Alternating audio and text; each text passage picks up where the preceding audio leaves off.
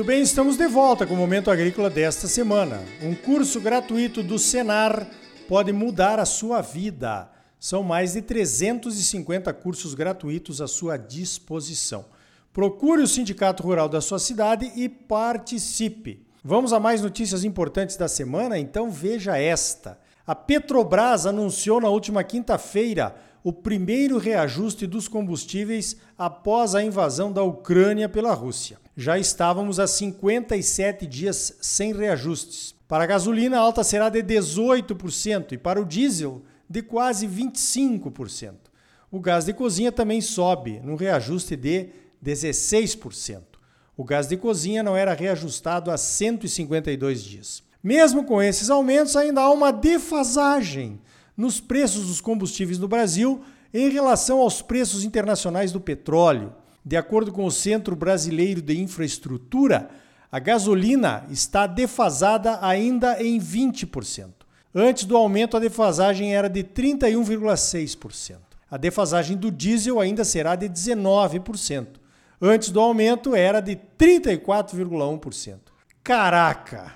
É claro que o reajuste dos combustíveis impacta a vida de todos os brasileiros. O valor dos transportes públicos precisará ser reajustado, assim como o valor dos fretes das mercadorias, todas elas que chegam aos supermercados e às lojas pelo Brasil afora. Com isso, os salários perdem poder de compra e esses reajustes também acabam gerando inflação, um impacto bem negativo na economia do Brasil. Com o poder de compra reduzido, a população se obriga a comprar menos a decisão de comprar menos tem impacto sobre o crescimento econômico, pois as indústrias vendendo menos para o comércio também reduzem as suas produções. Eu nem vou falar na geração de emprego, ok?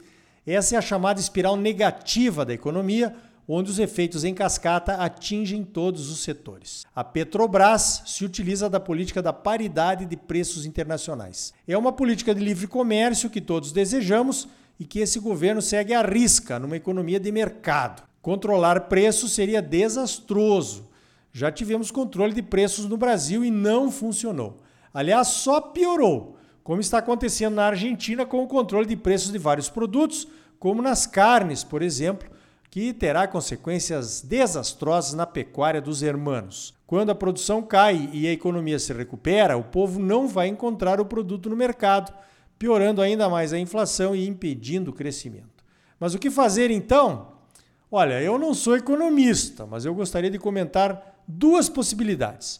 A primeira seria a aprovação no Congresso de dois projetos de lei que podem ajudar muito para conter essa escalada nos preços dos combustíveis. O PLP 11 2020 determina uma alíquota unificada em valor fixo para o ICMS sobre os combustíveis em todo o país serviria para conter a sanha arrecadatória dos governos estaduais. O projeto também permite a inclusão de mais 5 milhões de famílias no auxílio gás. O PL 1472-2021 cria uma conta para financiar a estabilização dos preços dos combustíveis. Os dois projetos estão no Senado e já podem ter sido aprovados quando você estiver escutando essa notícia. Eu realmente espero que sim.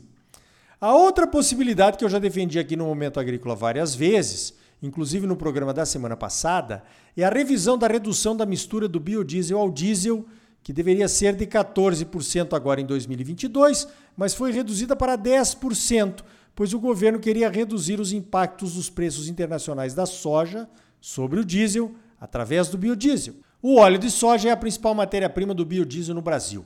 A soja também subiu no mercado internacional e aqui no Brasil, mas certamente não subiu tanto quanto o petróleo. Então temos que fazer a conta. Talvez compense financeiramente adicionar mais biodiesel ao diesel e baixar os preços. Pois a conta não é só essa, né? Tem a industrialização da soja aqui no Brasil, tem a geração de empregos, tem a incidência de CMS sobre a soja industrializada e tem também a redução das emissões de gases de efeito estufa. Tá bom, essas questões de redução das emissões de gases de efeito estufa, vamos deixar de fora, ok? Parece que essa conversa perdeu todo sentido com essa guerra. Para diminuir custos para toda a população europeia, manter as sanções contra a Rússia e ainda tentar continuar recuperando a economia de seus países após a pandemia, a produção de energia mais barata que o petróleo será estratégico. E aí volta o bom e velho carvão mineral, né? Para as velhas e boas matrizes energéticas dos países que mais emitem. Alguma ONG já começou a reclamar? Eu ainda não vi. E você, já viu? Bom, a questão humanitária é prioridade agora, né? E tem que ser assim mesmo. Outra questão do uso maior do biodiesel é a maior produção de farelo de soja. Uma produção maior de farelo de soja pode baratear a produção de carnes, e isso seria fundamental para o controle da inflação. Então, vamos fazer a conta? Eu acho que está na hora, né? Veja esta: o governo federal anunciou a liberação de 2 bilhões e 800 milhões de reais para destravar o crédito rural. Esses recursos vão contemplar os produtores do Rio Grande do Sul, de Santa Catarina, do Paraná e do Mato Grosso do Sul, os quatro estados mais atingidos pela seca histórica. O anúncio foi feito durante a Expo Direto da Cotrijal, que aconteceu lá em Não Metoque, no Rio Grande do Sul, nesta semana. A ministra Tereza Cristina também anunciou a liberação de 1 bilhão e 200 milhões de reais para atender os agricultores familiares atingidos pela seca e que são cobertos pelo Proagro. A retomada do crédito rural, que foi paralisado em fevereiro, por conta da necessidade de mais dinheiro para a equalização dos juros, vai ter quase 1 bilhão e 700 milhões de reais. Este projeto de lei, que libera mais recursos, será votado no próximo dia 16. A gauchada estava nervosa, pois a seca histórica trouxe prejuízos imensuráveis aos produtores e ao Estado, e nenhum representante do governo tinha agendado a sua presença lá na Expo Direto. O nervosismo gerou pressão e a pressão funcionou com o anúncio dessas liberações. O pessoal reconheceu também a ajuda do senador Luiz Carlos Reins, que saiu da Expo Direto e foi direto a Brasília para se reunir com a ministra, com o presidente Bolsonaro e com o ministro da Economia, o Paulo Guedes, levando o sentimento de angústia dos produtores gaúchos depois de ouvir as lideranças do setor. Um dos reflexos da seca lá no sul já chegou aqui em Mato Grosso. O pessoal está carregando milho aqui no estado para levar para Chapecó, lá em Santa Catarina. Chapecó é um centro produtor de suínos e aves e o milho está escasso por lá. Gostaríamos de ajudar mais, com certeza, mas o milho anda escasso por aqui também, né? Agora tem que esperar a colheita do milho em Mato Grosso, que deve começar em maio. Voltando às questões dos impactos da guerra na Ucrânia sobre o agro no Brasil, já falamos aqui, todo mundo está falando, sobre os temores da falta de fertilizantes e os preços impraticáveis desse momento. O potássio é a principal preocupação, pois importamos 93% do potássio que utilizamos em nossas lavouras e a Rússia, a Ucrânia e a Bielorrússia são grandes fornecedores. Fiquei sabendo que uma empresa russa que atua no ramo de fertilizantes aqui no Brasil não conseguiu realizar o pagamento de um navio de potássio que chegou lá no porto por conta do boicote financeiro à Rússia.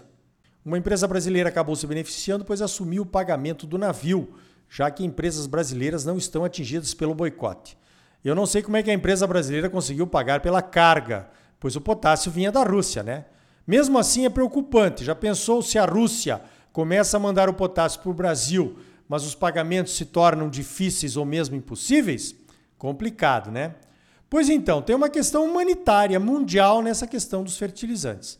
A produção de alimentos é estratégica para o mundo inteiro, muito mais que petróleo e gás, na minha opinião. Se a safra 22-23 for afetada de qualquer forma por questões de boicote, todo mundo vai sofrer, mesmo quem tem recursos para pagar mais caro pelos alimentos. A questão da safra mundial de alimentos não pode virar uma disputa por escassez como pode acontecer com o petróleo.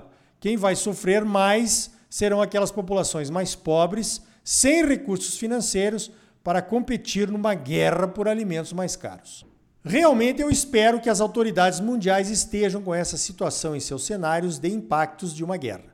Eu acho que deveria haver uma espécie de trégua, o bom senso, para que a produção de alimentos na próxima safra seja a mais normal possível. Mas falar em bom senso em tempos de guerra acho que é até inoportuno, né? Ou é malhar em ferro frio. Interessante de observar e avaliar são as notícias sobre a produção de potássio aqui no Brasil. Agora começou a aparecer potássio brasileiro de tudo que é lado. Eu já vi manchetes de que poderemos ser autossuficientes em potássio em breve. Será mesmo? Já vi matéria de gente exaltando rochas potássicas com 10% de K2O equivalente como a solução da escassez e a nossa independência. Lembre-se que o cloreto de potássio tem 60% de K2O equivalente. Seriam necessários 6 quilos desse potássio brasileiro para cada quilo de cloreto. E eu nem estou falando da solubilidade, que parece que é menor também. Será que um projeto desse se sustenta quando a situação mundial voltar ao normal? Cuidado! Me parece que tem muito gato sendo vendido por lebre. Mas, como somos otimistas, vamos aceitar que temos sim jazidas de potássio suficientes para atender a demanda das nossas lavouras. Qual seria um prazo razoável para colocá-las em produção e atendermos essa nossa demanda?